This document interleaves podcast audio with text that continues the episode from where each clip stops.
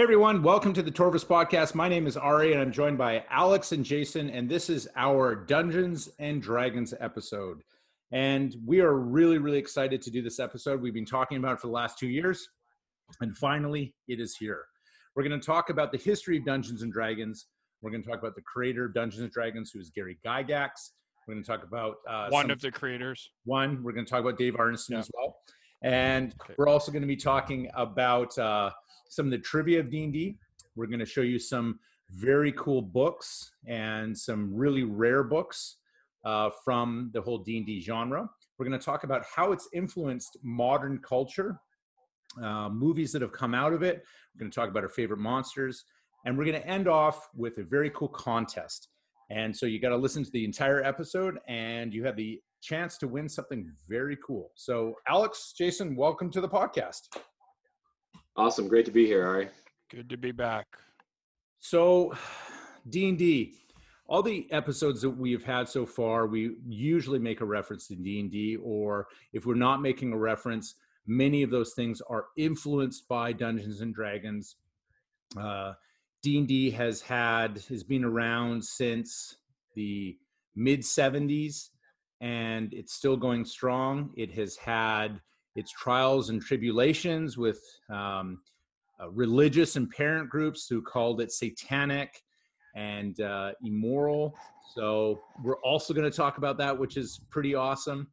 And uh, so, you know, where do you, where are we going to start? So I read a book which is called Empire of Imagination, which is by uh, Michael Good Whitlock. book.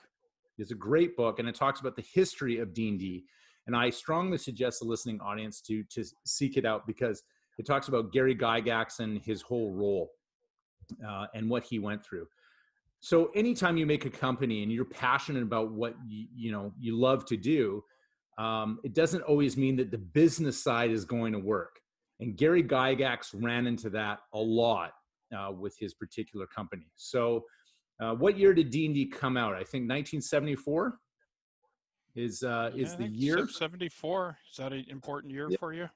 Uh, it's, it's an important year for me. Yeah. So 46 years ago.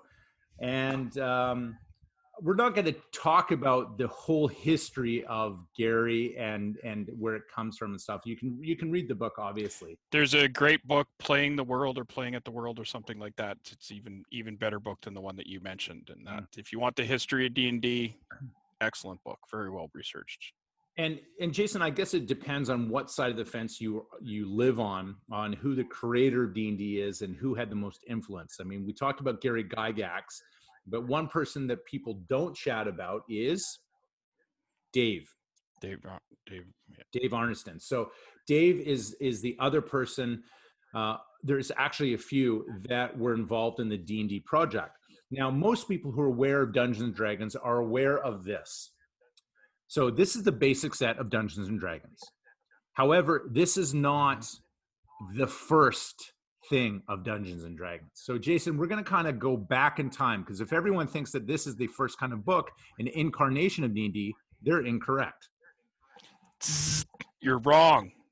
Yeah, Okay, it's so- not the first. What is So- the first? Where does it start?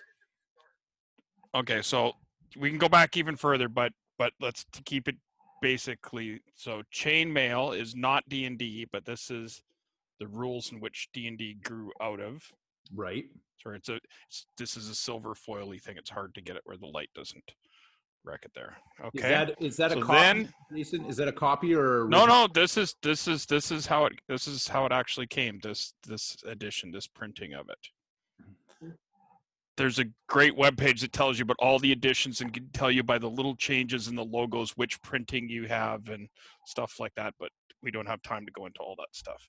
And then it went into the three, the three book. ori- It's original D and D. Right. So, so you've got original D and D here, three books. It was like in a in a wood grain box, and then there was a white, then there was a white box, and then it went to the earlier edition of Basic, mm-hmm. the sorry Blue Holmes edition here. Yep. So it went went to that version, and then the rule book that you held up before is from the basic here. This is the one I started with in. This is 1981 version. So why do I you have a the mini set? cool- I have the because it's fucking because it's cool.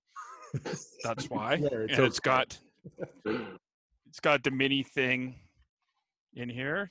It's got keep on the borderlands, one of the Yeah. most popular modules ever. So this one here, so we got the yeah, so coming here, and then you go to the expert set. Again, I've got the mini version here. hmm And then from there, then you go into, well, not technically. Technically, Advanced Dungeons and Dragons came first, but I was going on my own thing. So then you go into Oh yeah. AD&D, Player's Handbook, Dungeon Master's Guide, Monster Man. There's, there's, I didn't bring, I didn't bring the whole bookcases, you know, and it goes up, and then you'll have like the Unearthed Arcana. The book you were talking about, by the way, the cover of the book there is very good because it actually takes off of takes off of this. I don't know if you have the I actual do. copy, No, I no. but that's but- part of what makes it cool is that they do that detail of, Yes. of considering stuff like and that. And we're going to talk about that. And the funny thing, a piece of trivia from that is the artist of the cover of Unearthed Arcana also drew the front cover of Empire of Imagination. Hmm. Yeah, so it's a similar kind of thing. Anyway, that's just like a quick whoosh through things, and then things go later, and there's some other stuff that's D and D, and some stuff that's more D and D than D and we can get into that later. But that's the quick, overly, super overly simplified. If you're sitting there yelling at me, that's not quite right. Yeah, I know, but this show isn't a four-hour show for an 80-part documentary series like I would do. So, So a short version. there's a uh, interesting thing about Dungeons and Dragons. They made a documentary. They started making a really cool documentary of D and D, but there was a falling out uh, with the producers. There was three guys that were doing it, and one of the guys, Yeah, and the Kickstarter shit still hasn't come out yet. So yeah, shake fist in air, get that shit done, guys. You still got my money. Yeah, so it, it's uh, apparently they have all these interviews they did with all these people, and it was supposed to be the documentary on D and I'm sure a ton of people would love to see it. Now, when you look at a guy like Alex, uh, who who didn't grow up with this, he grew No. up with what? So he's gonna he's gonna show you a book which was his Dungeons and Dragons. Yeah, so this is the one that uh, my friends and I first started playing. Uh, well, not the first, not the first version I've ever played, but this is uh, Pathfinder, uh, which was essentially created uh, sort of as a startup, I guess, as sort of a fan uh, fiction of Dungeons and Dragons, just uh, a little bit more simplified, and it sort of took a different spin uh, because people felt that it Dungeons and Dragons had become a little bit overcomplicated, um, and it sort of excluded a lot of people because every time your character wanted to turn around, you'd have to like calculate for 15 minutes and figure out exactly how he stepped or you know what the wind was you know was there a wind blowing from the east? What was the temperature? You know every every single factor coming into it. This was just a lot more about the role playing aspect and it was really cool to kind of uh you know i had an introduction to uh dungeons and dragons uh, but this was when I actually first had my first campaign, and I noticed the flow was a little bit different, uh, and it really sort of uh, just sucked me right in, uh, being able to immerse yourself uh, in this other world and not have it be too overly complicated with a bunch of the sort of tabletop role playing games. Uh, so you know, we we were able to stumble uh, and figure it out. It was the the dungeon master. It was his first time to uh, having a campaign, but uh, you know, we are able to figure it out. We didn't need a veteran to show us the ropes or anything. We just bought the books and got down to it. And so one of the things about Dungeons and Dragons and Pathfinder and all the games that came after D&D is the rule sets have changed. Obviously when Basic came out, the, it was pretty basic. They didn't have a lot of things and it was very heavy on imagination. But as Yeah. advanced Dungeons and Dragons came out, they added more rules.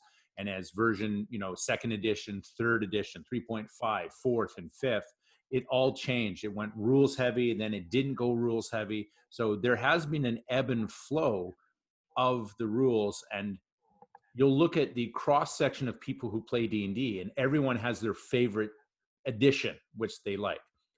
Well, Me- and, and and there's a I think a certain point that you know you can't make a Dungeons and Dragons player truly happy because there's there's always you know room to grow and be creative and all this other stuff, and sometimes you want to really focus in and you don't. That's what's so fantastic about the game is it's just everybody who's present they bring their own special take to it, right? Yeah. So sometimes Yeah. Uh, a couple kids were in the drama class, so it was you know really interesting. One of the guys was a bard, and he used to like have to sing uh, like an actual song in order to like cast a spell. And he Mhm. was like he was doing all like he was doing System of a Down, you know, like uh, what's he's on the table, right? Like he's just like coming up with stuff like that. He's got his loot, right? But uh, yeah, it's just it's it's fun to be creative and silly with it sometimes, but it's also good to have a smooth, dynamic game that doesn't leave a bunch, uh, you know, totally to random chance. That you can build and develop a character, and you Mhm. get this sense of uh, accomplishment and growth as well. Gary Gygax actually has a rule in in D and D that he wrote, and he basically was talking about how the rules are just suggestions, and Right. everything else falls to imagination, right? And uh, you know, let's Jason- Products of your imagination is what they used to call it. Right. And um, so, Jay, when you would play D and D, were you more into the rule set and the rolling and all the percentages, or were you more into the back history and the actual role playing of the game? It depended on on the game. Like we did a whole variety of different things. So that's that's the beauty of role playing is that there's so many different ways that you can play it. And if you just play it just one way, you're missing out on part of the richness of what role playing is. So sometimes you'd have great backstory. Sometimes you just do it as a glorified war game, board game. Sometimes you'd get into it where you wouldn't roll any dice. You'd just be talking and acting, and it would kind of depend on which which one you were into. And each group develops their own dynamic too. So Yeah. it's there's no there's no one right way to play. There's no one right best game ever. It's what's right for you at the time with the people you're playing with. So here's my first question for the both of you, and I'll start with you, Alex. Yep. Um, let's say that you're playing a role playing game, and let's say you're playing Pathfinder D and the dungeon master is talking about something in particular, like you're walking down a path, you come to a pit, and you need to get over the pit. And the, the dungeon master says, uh, "Alex, what do you do?" And your response is, "I'm going to jump over the pit." Yeah. So now this comes down to a dexterity roll or something like that. Now, Yeah. here's the, my question. Some DMs will have their DM screens up and they will roll the dice, 20 sided or whatever, behind the screen. And then we'll be like, Alex, unfortunately, you jumped and in midair, you miss, you fall into the pit, you die. Yep. Some DMs will be like, Alex, please roll to see if you can make the jump. So, my question to you is Would you rather have the DM roll it or would you rather roll to perform feats? I think that it depends on the game and depends on the level of intensity that you're playing it with. Uh, for me, I personally prefer rolling the dice just for the feel of it. I like that level of interaction, but I think that you can actually enjoy a very rich game when someone else is rolling for you. But it then becomes much more on that storytelling, like very casual level.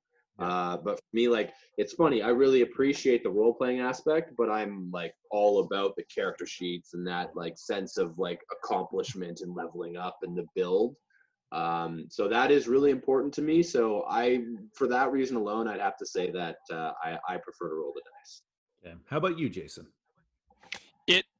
Depends on the type of atmosphere you're trying to build. It makes for a very different game. If you have it behind the screen, you're keeping things secret. If you're if you're doing something where players don't know what's going on and they're unsure of things, that can really help build the atmosphere by having that not known because when you get to be good at gaming you can see if you can see the dice rolls you're like okay that roll made it that roll didn't make it okay boom this is what we need and you can do all Do this mentat math in your head and you're just like "Brrrt," and Yeah. all of that comes out so that makes for a different kind of game and if you want if you want people to be immersed sometimes you don't want them having all that happen.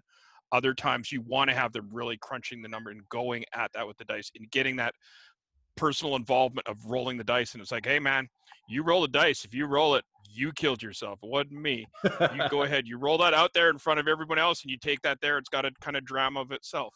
They're not there's no one way is right. They're they're they're, they're for different purposes and, and, And that's what I mean. Like having a sometimes, it's- toolkit.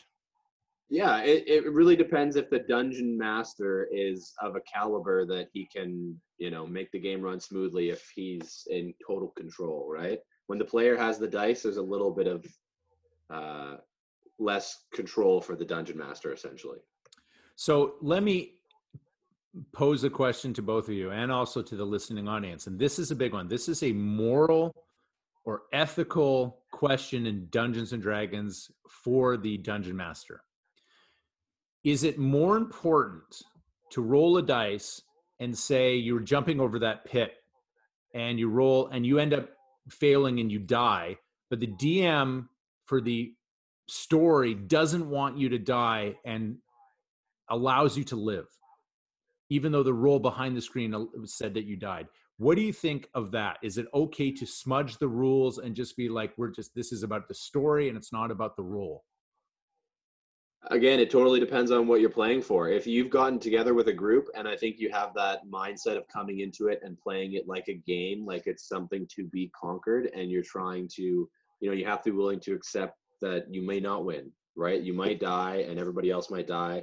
And there's nothing wrong. I, I, I like a challenging game. I play challenging video games and I play challenging board games. I think that uh, if something isn't forgiving, uh, then there's like, you know, it's, if it's if it's too easy, there's, you know, there's not necessarily too much of a point for me personally. Right. Uh, then again, if you're playing a very casual game, it's really nice to have somebody, you know, you can be very relaxed. But personally, I like to sweat a little bit. I like to be really involved in it if I'm committing the time. Um, but if you're just being really casual, uh, it doesn't have to be that way. Hmm. I don't know. Jay? It de- depends. Again, like it's going to be if the guy's going to die in the pit, it gives a certain sense. Like you look at it like a TV show or movie, the character dies in the pit, everyone's going to go shit. We could die next, so it sets a real mood for everybody that anyone can die at any moment. Billy, anyway, uh, Mhm. but And you also can have that kind of thing happen. What what's the likelihood of uh you know a character integrating back in? Like does that player then get to make a new character and how does that character start at a certain level or how does that character then interact again? There are kind of fun Yeah. ways not just over for that player. Like yeah you may be a, you may have built an attachment to that character but Mhm. having him be able to die is like part of that journey you know having it be able to be taken away from you right is uh yeah, you know and there has to be a sense of danger. Like if you can't lose your character for anything, then it's like Yeah. some stupid Mary Sue thing. It's like there's no danger. It's like, oh, I guess our heroes are gonna all come out okay. But on the other side, so sometimes you want to kill them off like that. But on the other way, you might want to kill them, but you want to kill them for a good purpose. Like they want to die. They can. You're planning on killing them, but you want them to die heroically, not just randomly. So they're different kinds of games depending what you. You can be a different brand of killer DM, even if you are a killer killer DM. Mhm. And uh, later on, I'll touch. The, I don't want to get into it now. So I mean, I. I think that like fundamentally too. It, it, again, it kind of comes down to the consensus of you know, for for us when we were like laying out our campaigns, we we established what level of fantasy it would have. Uh, you know, what our Mhm. party um, morality was overall. Uh, a couple of key things just to make everything run smoothly, so it wasn't just a group of people randomly all doing what they wanted to do. Um, just to smooth it out because it is however many people i think for us there was six of us um, so you know it can get confusing if everybody's kind of working against each other or not coordinated so i think it's Yeah. important to you know make sure that you're on top of that and you have sort of an established starting point for everybody Yeah, Mhm. and everyone's got to like the same. You got to have a consensus about how you're going to play. Some people like combat heavy things. Some people like role playing heavy. Some people like puzzles. Some people like, you know, there's different aspects that you can do, and and one player might like this, one might like another. You may have a whole group that's into a thing, so you got to be able to adjust it to what the group agrees on. And maybe sometime you want to do this, another time the group agrees. As long as everybody's on the same page, have those ground rules where everyone's following the same thing, then everyone has more fun. But you create it together. Yeah. so, so, how big is too big of a troop when you're playing uh, role playing or Dungeons and Dragons? Characters or players? Mm, players. players. You mean like, but they could have multiple characters then, or like just one, one to one? No, it's just like how many people like sitting at a table is too many people at a table. Um, I honestly, we had six sitting at the table, so five players, one DM. That's it, it. Just it depends on the people, man. I think if you are in the really same creative headspace or uh, just a very similar personality type, the more people you could have, just because the more automatically you are on the same page or playing for the same reasons or trying to get the same thing out of it. Uh, it's just if you have different personality types, it can be a little bit conflicting. If somebody would rather like talk to the goblins instead of just murder them all, and then you know you waste a lot of your time like we're trying to talk to these goblins, and then you roll a charisma thing wrong, and now they're all trying to kill you, and you're like, why did we do that? Like you can get frustrated. Like people can be, uh, uh, you know, frustrating when you've, you know, spent the last four hours trying to get somewhere, and then they decide to pick something up or do something stupid, and you're like, why did you do that? So I, I don't know. It, it really, again, it just depends on the people and the the group that you're playing with. I think. That it's one of the interesting things about how d&d has evolved. Um, in the old days of d&d there was something called the caller. And if i tell you that who is your party caller most people these days like what the what the hell is a caller? There was a mapper there was a caller. So some of the early games that you'd have like 15 players in in the things. And so you had a party caller. So one person would say what people were doing because it's too much to do all the stuff. You'd have someone who does mapping. You'd have these big sand tables with a whole bunch of people around it. You can do it like that. You can have other ones where people have multiple characters, people that are running their main characters, and they have their characters henchmen as the levels go up. It's it gives a different kind of game. You can have an intimate thing where you have like a one-on-one you know player dm sessions where you're just developing your character on the side or you can have these massive things where you've got a ton of different people and again it, role playing grew out of the wargaming era where there was a whole bunch of people around these so a lot of the early d&d has that kind of kind of stuff where those some of those assumptions are where you have a lot bigger group of people There's Yeah, and if if you actually if you look at chainmail, chainmail was actually a war game with miniatures, and then I think uh, just a small and, and the of end of it this that's the important part for D and D, right? Yeah, so chainmail is a war game, but then the in the it has the fantasy sorry, bad camera. Fantasy supplement here, which is page 28 out of page 28 to yeah, I used to actually know this 39. So that's the fantasy supplement and then it's just tables at the back, but it's just an addendum to chainmail is what D&D kind of come comes from but it's the, the amount of players is is yeah it it can vary and the amount of characters you're asking about the pit i like personally i like each player to have two characters because then you can feel you could always kill off one of their characters and they never have the character protection like oh i'm the hero my guys are never going to die it's like hey one of your guys could die at any time right so maybe Mhm. not both but and then maybe you shouldn't keep them both beside each other or something or you know whatever But Yeah. taste vary So the the question is, is uh, Jason? I asked you, what edition of D and D do you prefer, and and why? me i prefer my own edition but um each one has its each one has its own charm but house rules that's the best way to do it because you just make it make it to your own to your own thing um let's see i would say that um the spirit wise i basically am tied to a hybrid of basic and advanced because i foolishly when i was young I didn't understand how things work. So I, hey, you start with basic D and D because it's basic, and then I saw that there was an expert, but I'm like, well, I'm not an expert yet, you know. I just basic. So then I had to go to advanced D and D. I advanced from basic. I went from basic to advanced, and then I was okay to be an expert, not realizing that it was supposed to be basic. Yes, I know it's got a one and two on it. Thanks, people. I can, I did see that and I could count at the time too. But somehow I got in my head that that's how it worked. And a lot of people in, my era did that. Is we made a hybrid between between them. And if you read the Dungeon Master's Guide from the first edition, Uh huh. I know what you're going to say here. Yep.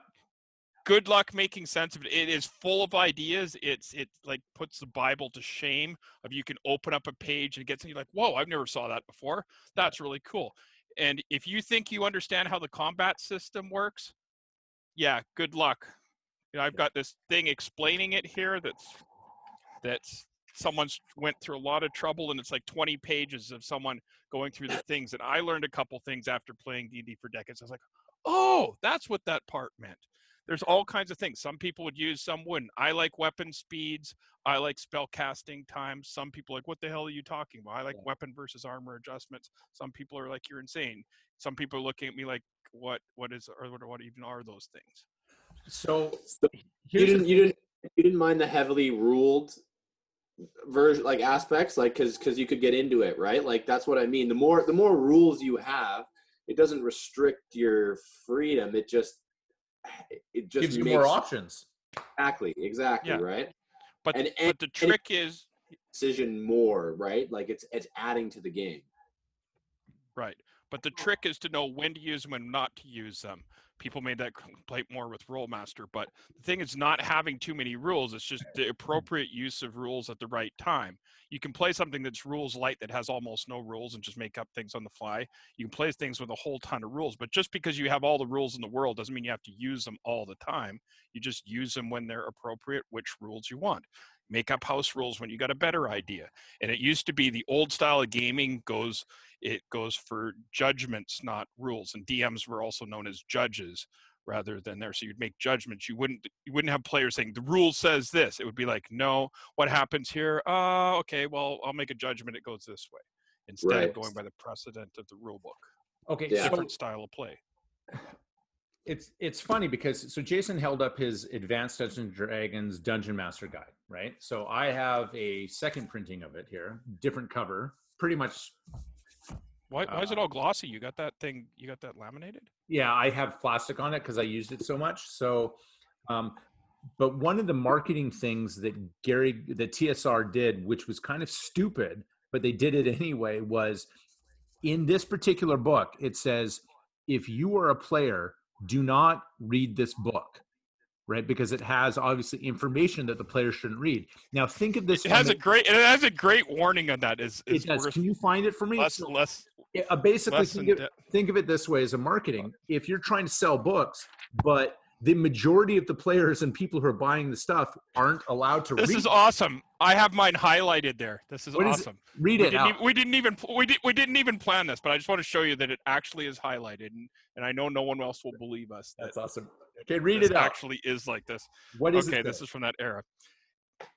As this book is the exclusive precinct of the DM, you must view any non-DM player possessing it as something less than worthy of an honorable death.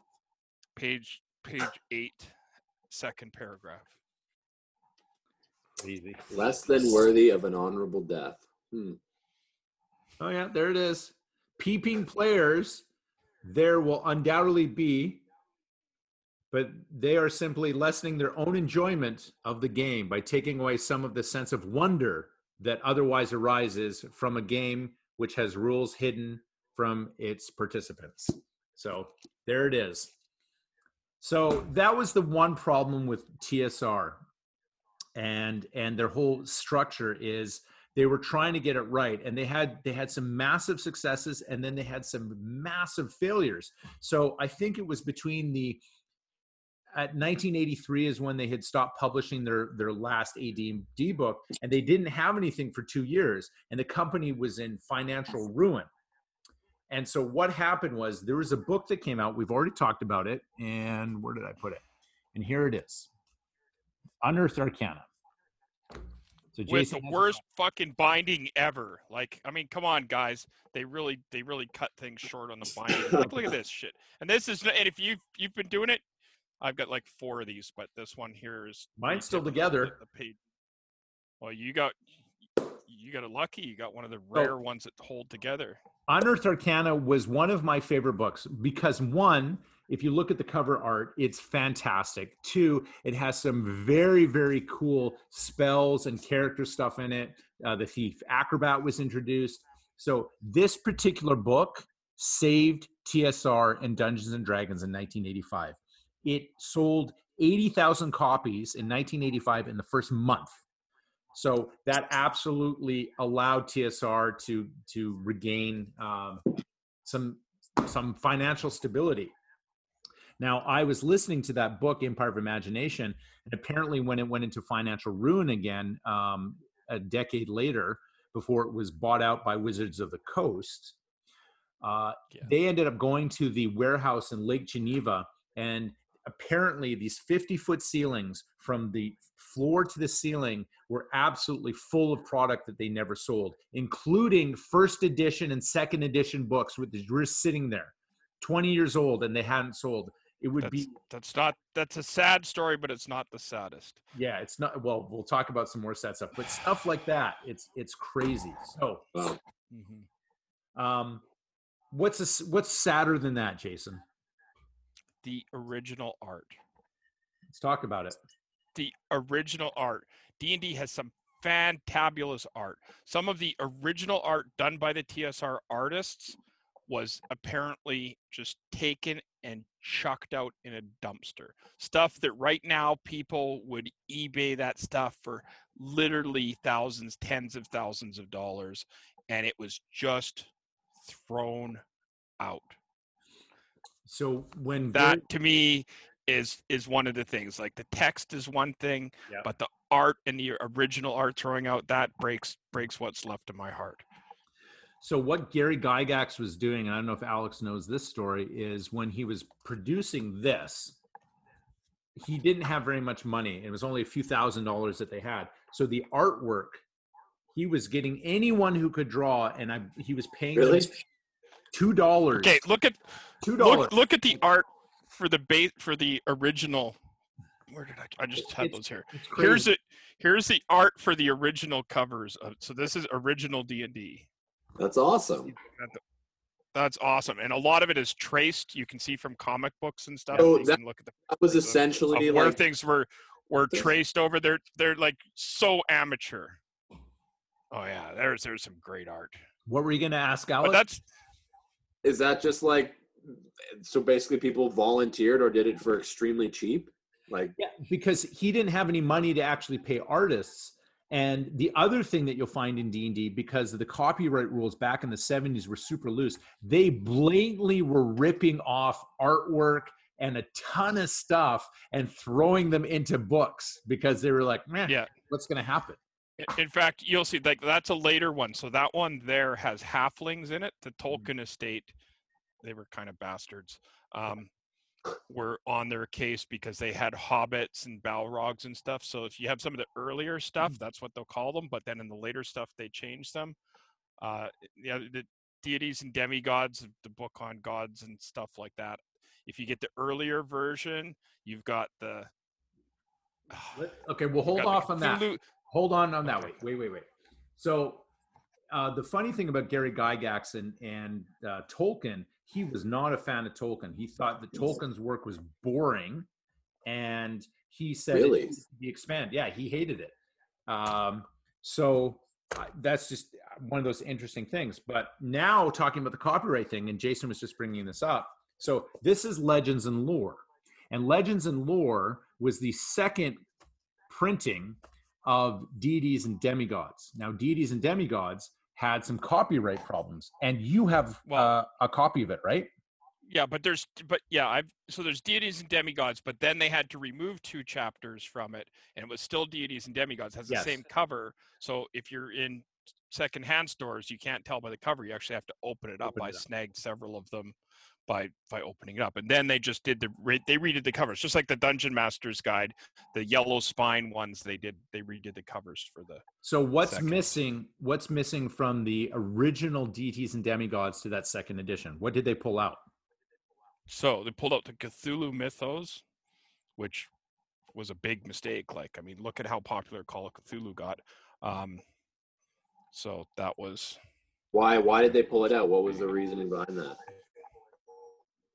uh, because it was because they know copyright. to yeah, put it in. Chaosium didn't they own it? So that was that was the thing. So they didn't have the the legal yeah right. so they did yeah so they should have made a deal they should have made a deal with them yeah Uh, they made a verbal deal. This is actually the what I had heard. They made a verbal deal with them, and also with Michael Moorcock and the uh, Melnibonéan Mythos.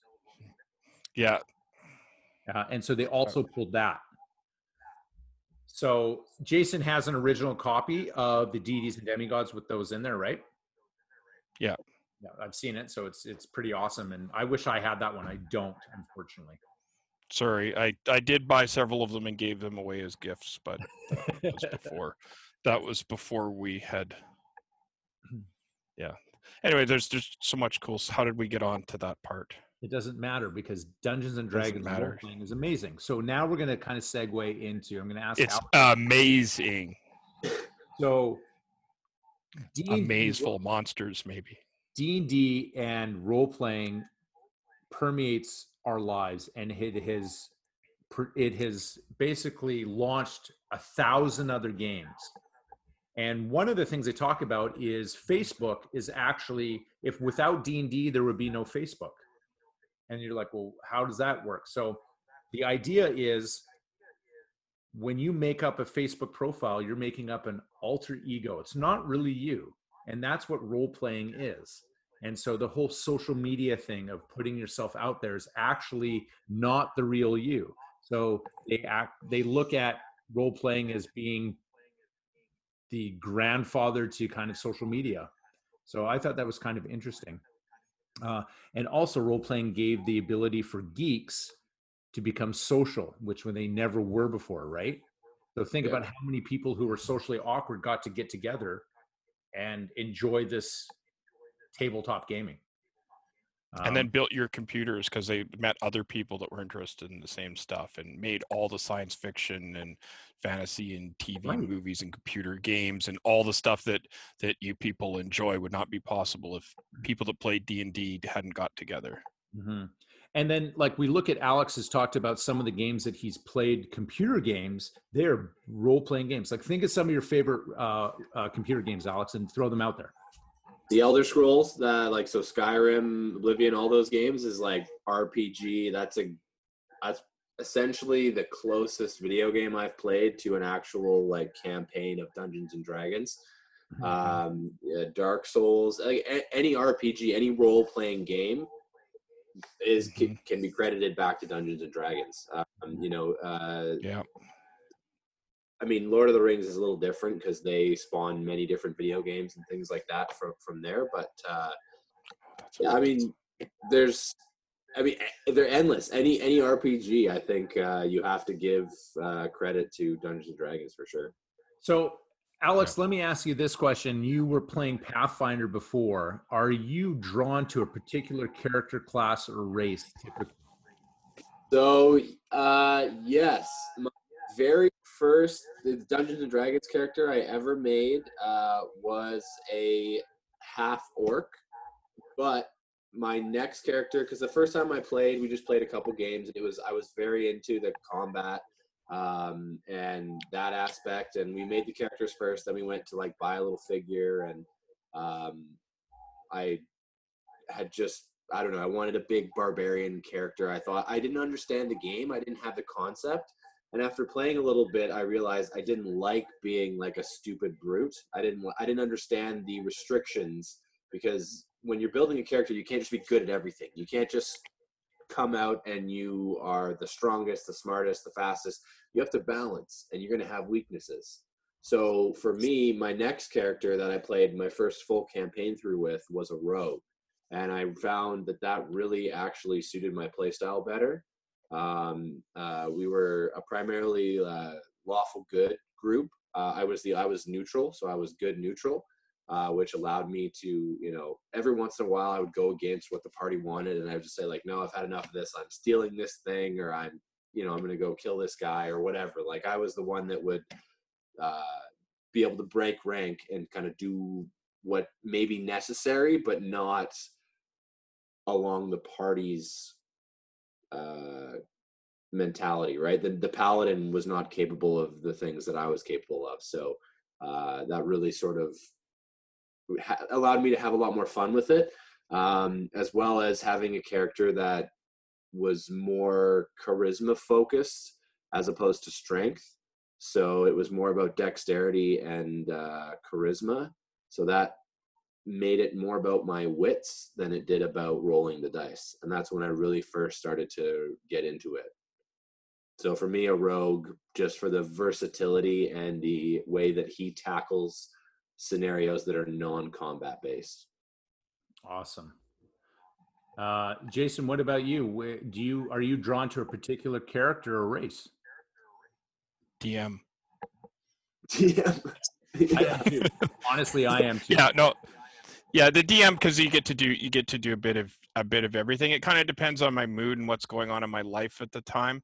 Sometimes when my life is really complicated, I can have a lot of fun playing a, a low intelligence barbarian that just smashes things that doesn't have that- to overthink things. But there's other times in life where I want to get in and play the wizard with all kinds of plans within plans and backups and contingencies. Yeah, and, and again, it, like for me, the the rogue was good because it's like, have you heard the improv um, saying that an idea is exactly like Transformers? There's Autobots and there's Decepticons, and the Decepticons are the bad guys, and they're always complicated. They're airplanes, they're tanks, they're something you know crazy and destructive and then you got the Autobots. They're simple. They're cars, trucks. It's more basic. Mm-hmm. And that was a good scenario for me because I found as I was playing to to simplify it initially helped me understand and learn the game as opposed to just being too wrapped up with what I thought the game was, right? Because until you've really experienced it, you can come in with your own preconception of what's going to happen. And for me with that barbarian, I was totally off base with what I thought was going to happen and, and, how the game worked. Um, and having a character that was able to discuss things and problem solve and get into a lot of what this whole other aspect of the game uh, can offer you, right? And so for me, that was that was the that was the sort of the freeing moment for me. And I agree with you. So Jason's being confused because of the unmuting and stuff like that. It's because we're getting feedback on your side. You, you have to turn down your your earphones, Jay. That's why I keep doing that because we're getting feedback continue. But so um, so one of the things with D and D, which I will admit, is by playing it, it has allowed me to problem problem solve and I used problem solving when I was getting interviewed for policing, for a ton of jobs, because I just looked at it as, as a campaign. And many people who play D&D or role playing, they're, these aren't just like two week adventures. They have campaigns that are going on for years.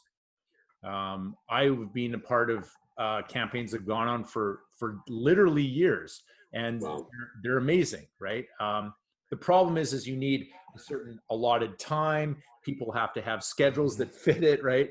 And as you get older, it can become more difficult because of obviously jobs and, and shift work like that. But one of the promises I made to myself is I want to return back to getting into role playing again um, because I miss it, and it's I think it's super important. Now, Dungeons and Dragons, one of the things about that is it has so many different monsters and creatures in it. And that's the great thing. And Pathfinder does too. So Alex and Jason and myself are going to, everyone's grabbing a book, We're going to be talking about. Yeah, Beaster, yes. Okay, so this is great. So everyone's got their own thing because I'm grabbing, hold on. So we're going to do a top three for each of us. So I've grabbed my, this was my first AD&D book that I actually bought, which was the Monster Manual 2, believe it or not. Oh, yeah. Um, yeah, it was just at a hobby store. And I remember seeing it one day. I was like, I wonder what this is. And so uh, I think it was, yeah, 83 is when I bought this hmm. one. And the funny thing is when I opened this. Th-. Apparently, Oh, That was in it. That was in it already. no, I put them in. There's a whole bunch of Transformer stickers in it. just to remind you to keep it simple, right? Yeah. So we're going to talk about our favorite monsters from each of these books. Okay. So I'm going to choose three monsters from here. Jason will do the same, and so will Alex. So Yeah. we'll, we'll do it in a round robin. So we'll start with Jason on a very cool monster from Monster Manual 1 and why you think it's cool.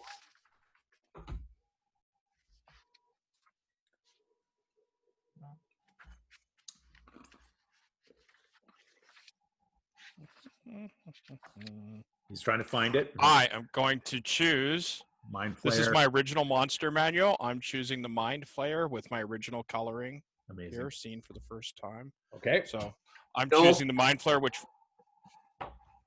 So there's an important note about Mind Flayer. We'll have to come back after we do the round robin, and we'll we'll we'll bring up the Mind Flayer and the inspiration behind that. I'm sure people listening uh, have heard Mind Flayer before. It's a very popular thing nowadays. We Mhm. talked about it in our monster episode, actually. We did. that So- was a great episode. It Check was it a great episode. So you need to listen to our monster episode with the greatest monsters of all time. That's a great Torvis episode. So Part one. let's go into Jason's Mind Flayer. Why is the Mind Flayer so cool? Mind Flayer is so cool. It psionics added a completely different dimension to to D and D. Now you, you also have to remember. Remember, I was saying about how I went from basic to advanced to expert. Well, th- this actually was the first advanced. Stupid camera.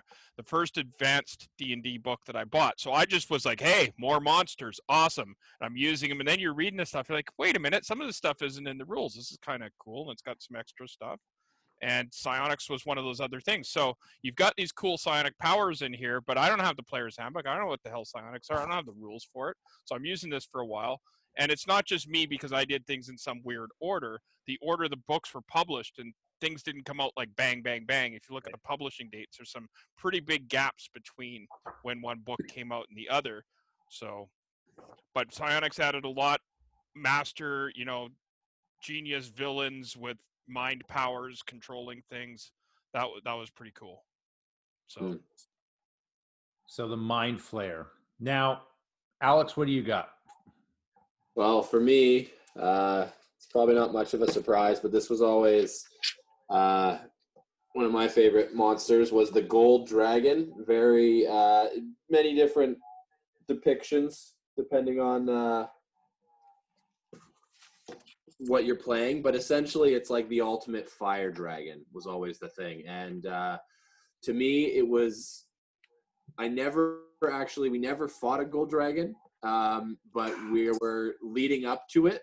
Yeah. and was like that was the ultimate goal for me. It was like the most intimidating thing. It was like to slay the dragon. I don't know. It just i'm i'm a huge fan of dragons as it is and the gold dragon to me is the was the king of all of them so So let me ask you a question. In Pathfinder, are there alignments? yes yep And what alignment is a gold dragon? uh the gold dragon is I have to see. I have. It's been so long since I've looked at this to see what the alignment is. Okay, well, in Um, D and D, can you let me know what it is there, please, Jason? um lawful good. Yes. So this is the funny thing because the color of the dragon would determine when you got good at D and D, you'd be like, "What color is a dragon?" and you'd be able to know what what alignment it was. you or what kind of breath is going to breathe on you. Like, Yes. yeah, they all Yeah. it's depicted the yeah, yeah, yeah. So that was- and that and the golden dragon too was like he was the smart, sophisticated. Like there was a sort of a if you were it was like you could talk to him, you could try to get the treasure, or you'd have to fight him. Like I remember it being. We never did it, so that- it's kind of my, uh, you know, my my white rabbit, the one that got away. So yeah. Um, dragons are very cool. And uh, this is a side note. I was just watching the first episode of Dungeons and Dragons in 1983, the cartoon, and it is exceedingly Dungeons poor. and Dragons. It, it was it's so bad. It was so bad. But uh, they have Tiamat in there, obviously. Um, They had some cool magic items in there. Yeah, Tiamat. they did. It was just it was so simple. The art was so simple. Avenger and stuff. But at the time, it was like, ooh, Saturday morning cartoons. All for ignorance is bliss. But yeah, So that leads me over to talk about Tiamat, and Tiamat was actually a devil, and Tiamat was the ruler of the first layer of hell, and that's what Jason is looking up right now in Monster Manual One. Uh, it's really either really cool that I know that it's in there, or it was just really bad because we're so geeky. So I've always been fascinated with the devils. There's. Ugh. Yeah, So I never get used to the way the cameras work backwards. It's like a mirror. Clearly, I'm not vain enough to have enough mirror ability.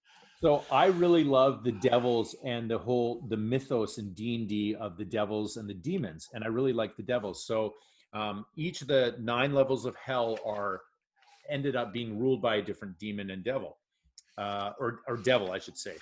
So one of my favorites from Monster Manual Two is Mephistopheles. Oh, we always use we always used to joke about this too.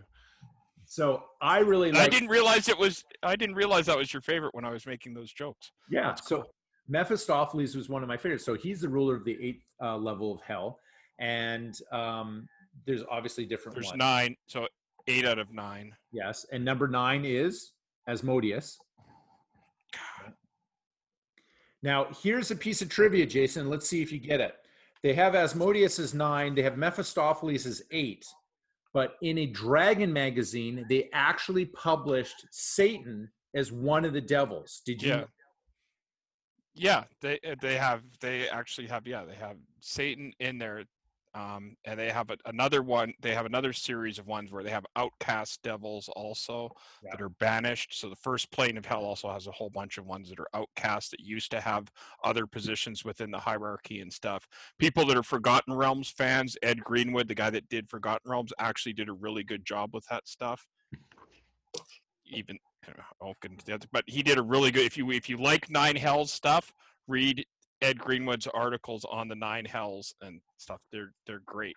So very cool. I'm really into that. And as a sidebar here, um, I was so into the mythos of that, that kind of hell thing that during one of my campaigns, I did a whole Hellraiser thing that I created a whole genre in D&D of Hellraiser mythos with Pinhead and stuff because it was so cool. Now, going have on we to done Hellraiser? We we have not done Hellraiser yet. As a that's an will, episode. we will, don't worry. Okay, fine. Okay. So, number 2, Jason, what do you got for a favorite monster from Monster Manual 1? Well, I have a soft spot for the Jesus Umber Hulk. Okay. Why? It digs through stone. It doesn't doesn't fly. It doesn't just walk. It doesn't swim. It digs through stone. It's tough. It's got this really cool thing when it looks at you and causes confusion and fucks parties up. Uh, the first module I ever played before I even started getting my own D and D stuff was actually Ghost Tower of Inverness was a D and D module before playing D and D before I played D and D, and that's so I have really fond memories of Umber Hulk Um, from I'm going to from do there, and so it's funny because your memory for D&D is very is different than most people. So I'm going to flash something at you and I want to see if you can tell me what it is. was that Isle of Dread that you just picked up? Uh, I didn't even show it and he got it. It has it. It has the orange stripe on the. Oh Amazing. I, did, you, did you see that, Alex? I went like this. It kind of went like, whoop, that was all I did. And he saw it. And Got it. okay, I'm going to do one more. Isle of Dread is great. It's like it's like a King Kong knockoff thing, and Yep. Okay, here's one. He won't get it. I mean, he'll know. I don't I don't know everything, and there, there's a lot of shit that I don't know. Dra- This is one of the Dragonlance ones, and I don't know. It's green, so maybe it's spring dawning or something. I don't know. Dragons Oh, are- Dragons of the, the Dreams. It's fact that he got that one. right away was was awesome. um, okay, Now, those modules, those modules are they're like you want to talk about horrible railroady kind of stuff. You, novels don't trans. Makes a good novel doesn't necessarily make a good module. Just like Correct. what makes a good novel doesn't necessarily make a good movie. There's different mediums of doing it, and this brings up a larger point that role playing is not. It's sometimes we always say it's like being in a TV show, it's like being in a movie, it's like being in a novel. It's like it, but it's not it. It's it's different. You're not mm-hmm. the right and DMs. You can't just be the writer that this is how my story goes. The characters have their own ideas and do their do their own do their own shit. So that's kind of how things. Anyway, I'll Um, get off it. Jason, you've closed the monster manual now. Don't open it. But um, how many hit points does an Umber Hulk have? An Umber Hulk. Yeah. I don't know how many hit points it has. What is it like eight eight plus three hit dice or something? I don't Take know. a look. Eight plus Let's see. four, maybe maybe pl- maybe plus four. Let's see if he gets. Eight plus three or four. Eight plus eight. Oh, I'm humiliated. Eight plus eight hit dice. Pretty close. Okay, Alex, what do you got for your second? Uh, my second one is going to be an Oni, um, which in Pathfinder was an ogre mage. And the reason that I bring that one up is because uh, I made a, uh, we were playing sort of our, our evil campaign. Yep. And I was a lawful evil half orc samurai uh, that rode a Triceratops. This was like my most Decepticon She's over the ridiculous uh, character, Yeah. and the the DM let me have that Triceratops, but he also kind of gave me this curse where this Oni would show up and like mess up. He was like my own personal like cursed demon uh, that would show up and uh, you know mess everything up for me. Uh, so for me, I, I like the Oni because uh, it was a good adversary for my my samurai and uh, just a really really kind of cool looking uh, Japanese style demon Yeah. my armor there. Wow. So it was it was fun just because the the relationship and how he would show up and just you know whenever I got a critical like win or something like that, that's when he would come and come out and get me. So they always kept me in check. Yeah, you do like the the Oriental kind of demons and stuff like that. It's because you've always you've always been into that. So like, just why So my second favorite monster, and I'm gonna now jump over to the demons, was a demon by the name of Graz'zt, and he's right there, whoop, right here, and he was a six-fingered demon, and he had a sword that uh, spat acid. He was also the arch Drip, enemy. drip, dripped acid. It didn't spit It, acid. dri- it dripped acid, yes. He was also the arch enemy of both Demogorgon and Orcus. Now, as you know, the Demogorgon uh, is mentioned in Stranger Things, Mhm. and it's also in Monster Manual. One. And And he's a father. He's a father of what famous character from this campaign world? from Greyhawk, um, I can't remember who is it. You probably didn't read the novels, so you're not sure, and I'm not going to wreck the. I'm not going to wreck the surprise for you because those are novels that, as a D and D pie, I can't believe you haven't read them. But anyway, Uh, so Graz'zt was one of my favorite demon princes. I just again very cool. I really like the high level stuff, and uh, this demon uh, always reminds me of my buddy Eli because he really likes it as well. So uh, next to you, Jason, what do you got? I have. Let's hope things don't fall out again. Go to the opposite way that I think. I have a Sahuagin. What is that? Sea devils, devilmen of the deep. Oh. So are they like merfolk with legs? They're like the, they're like basically like the um the creature from the Black Lagoon kind of looking things in these in these early editions here. Um, they're sort of uh, one of my favorite uh, H.P. Lovecraft stories is uh, Shadows of In- Innsmouth, and so sea things. The Salt Marsh modules very influential on me. Yes, Tom. Hi. Um, we can go into a whole thing about that sometime. So Sahuagin, I've got a series of sequel modules to the Salt Marsh ones, bringing the Sahugan more into focus with uh, some stuff. So I have a long and storied history with them, but I'm not telling the story here today. But they're one of my favorite monsters because of that. We actually have to give a shout out to Tom. I think he's we consider him the number one fan of Torvis. He's always uh, interacting, so really appreciate. I want to meet this dude because he sounds very cool. He's he's awesome. Yeah. Okay, Alex, what do you got for your number three? So my number three is uh, he's pretty bittersweet because he was the first creature to kill me, uh, to kill my first Nice. character, and that is the uh, owl bear. Yeah. so I I like this character. I mean, it, it just kind of it was the first time I really just rolled a series of bad rolls in a row, and I got eaten by uh, an owl bear. I don't know. It was it's really Check cool. out the haircut on on the original there though. oh, awesome! So good. Yeah, and, and I, I like how Dungeons and Dragon does this. Right, is it'll take two animals that exist in nature in real life and just kind of mash them up, or uh, you know even more uh, at times. Right, uh, they'll play with uh, animals from myth, like there's there's Pegasus, there's unicorns, and then you know give them a snake tail and it becomes something else. Right, so it's it's cool that they're able to sort of combine these creatures from real life and really bring something into your mind that would be like ferocious and, and intimidating. And an owl bear was certainly something I I had a hard time in like picturing it at first. Mhm. Um, uh, yeah, but it was what level was your character when you got killed by the owl bear? the first one. So my my character was like a level five. We weren't. I wasn't really supposed to. Like I was kind of went into its territory and where where I wasn't supposed to be. I was just kind of, you know. And I guess the DM was like, okay, well, here we go. Here's what you stumbled across now. Mhm. So Owl bear. Yeah. Keep on the borderlands, inside cover. So Hackmaster version's even better, but we we always have these monsters like owlbear is yours so one of the monsters again so my number three monster that i love from monster manual 2 was a legendary monster uh, also possibly the most dreaded monster of all as it says here Tarrasque. Tarrasque.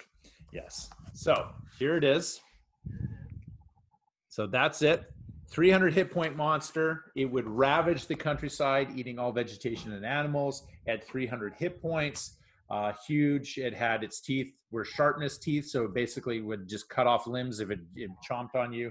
Again, You'd fit right into a Godzilla movie. it- yeah, amazing. Um, just love it. It's 50 feet long, so just great kind of uh, again monster. I really like those high level monsters uh, and the high level D and D campaigns where you could really delve into like the the crazy stuff. I mean, uh, the orcs and the goblins; those are great too. But I I've always been attracted to the you're a level 15 character and you're going against something big. So Yeah. that kind of epic thing. Now, I do have to point out one one thing in the Monster Manual 2, which I consider the worst monsters of all time. Um, there is a plane called Nirvana, and on it are the Modrons, and the Modrons are basically these creatures that are shaped in different like squares and circles. They're the weirdest things, right? But you get to learn about shapes and stuff. It's it's great. it's it's just they were so ridiculous. And i always read it i'm like god this is just odd. So anyway weird stuff favorite monsters from each of these different books fantastic love them and i think I'm sorry we didn't do a fiend folio. That it really it's nothing against it. It's got some great stuff. We'll do some follow up later. uh, fiend and folio was created in britain correct It was a, it was yeah, it was like the British ones. Um, yeah, they did some great stuff. So we're talking about our favorite monsters, and we kind of went through this random thing of Dungeons and Dragons and how it's impacted us and and the cool things about it. But we're going to talk about a contest that we're going to do here on the Torvus podcast. And this is a neat one. So this is what you're going to have to do. You're going to have to go to a website called Hero Forge, and we'll put in the link uh, for you to go there. And on Hero Forge, you can design your own hero or character. And it's this little 3D model and allows you to play different races, different classes, put different weapons. You can do different um, uh, poses. It's fantastic. It's basically this 3D modeling generator. And Hero Forge is awesome. Alex, myself, and Jason have all created characters, and we're going to put them up so you can see them here on the podcast. I'll just put them down uh, over top of this so you'll see. And so this is what the contest is. You need to go to Hero Forge and create a character. Then take a screenshot of that character and send it to us um, via however you want to send it to us on our Instagram is probably the easiest, which is the Torvus Podcast uh, on Instagram. Send us that picture, then send us a write up of the hero and why and who they are. What we will do is take the top 10 characters and images, and on our next episode of the Torvus Podcast, we will feature them on the podcast. We'll tell the story and we'll basically decide which of the top 10 of the well, the number one uh, which is the best. And that number one will get that hero made. So it's a 3d modeling. We'll have it made. We'll have it sent to you. So join us in this really cool hero forge uh, contest again go to heroforge.com a great website and, and start making your characters unfortunately you might get sucked into the generator because alex was You will not create. You will not create one character. It will not No. happen. uh, i've Yeah. created several and um, they're on Yeah. the way so i've actually ordered them so they're on the way alex how many You did already start ordered them?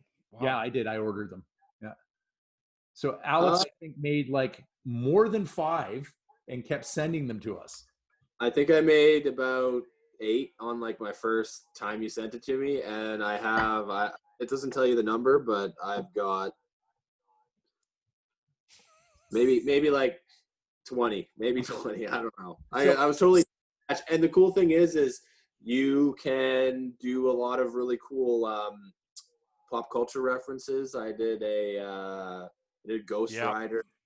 I did uh, an assassin from Assassin's Creed yeah uh, the Ninja Turtles, you name it. There's all the fun stuff you can come up with. the one sure. I did from Modern Culture was I did Ao Leong, the henchman from Big Trouble That Little awesome. China. You could actually make him. It's it's just like it's crazy. Yeah, that's insane. And I just want to say, when you're sending the pictures in, because these are 3D models, um, personally, I like to see from not just one angle, but because some of the stuff you can't really get the whole. If you can capture the character from one angle, fine, but you can go wherever you want. You know, get like two or three so that you can show us the whole the whole thing of the character unless if you can capture it in one awesome you're better than me i find i need three to be able to really get a sense of the Yeah. of So the that's a great thing. So send us several different angles of this. Um, sometimes I would screenshot and just start recording my screenshot and do like a 360 of it, which is very cool. Um, and when you send us the write up about it, don't make it one sentence. Like I want, you know, a couple paragraphs. backstory Yeah, make a backstory. And sometimes these heroes are who we think that we are, who we'd like to be. Or maybe it was a hero that you used to play in Dungeons and Dragons uh, from years ago, and this was the the person. So I made a couple Or characters. maybe it was a monster that killed your character. well, they don't do monsters uh, per se, though. Um, well, there's a I modification there, but the 3D modeling on Hero Forge is incredible. We are now at a stage in our technology that we can we can do anything, and this is why it's such a wonderful thing. So, as Alex and Jason both know, they went down the rabbit hole. They got lost in it. Excuse me, and so it's it's really really fun. So join us for the contest, the Hero Forge contest. Make your character, send us the write up. We will choose on the next episode of the Torvus podcast, and you could win your hero. So, gentlemen, thanks very much for joining me on the very brief Dungeons and Dragons episode. And uh, until next time, keep on geeking on.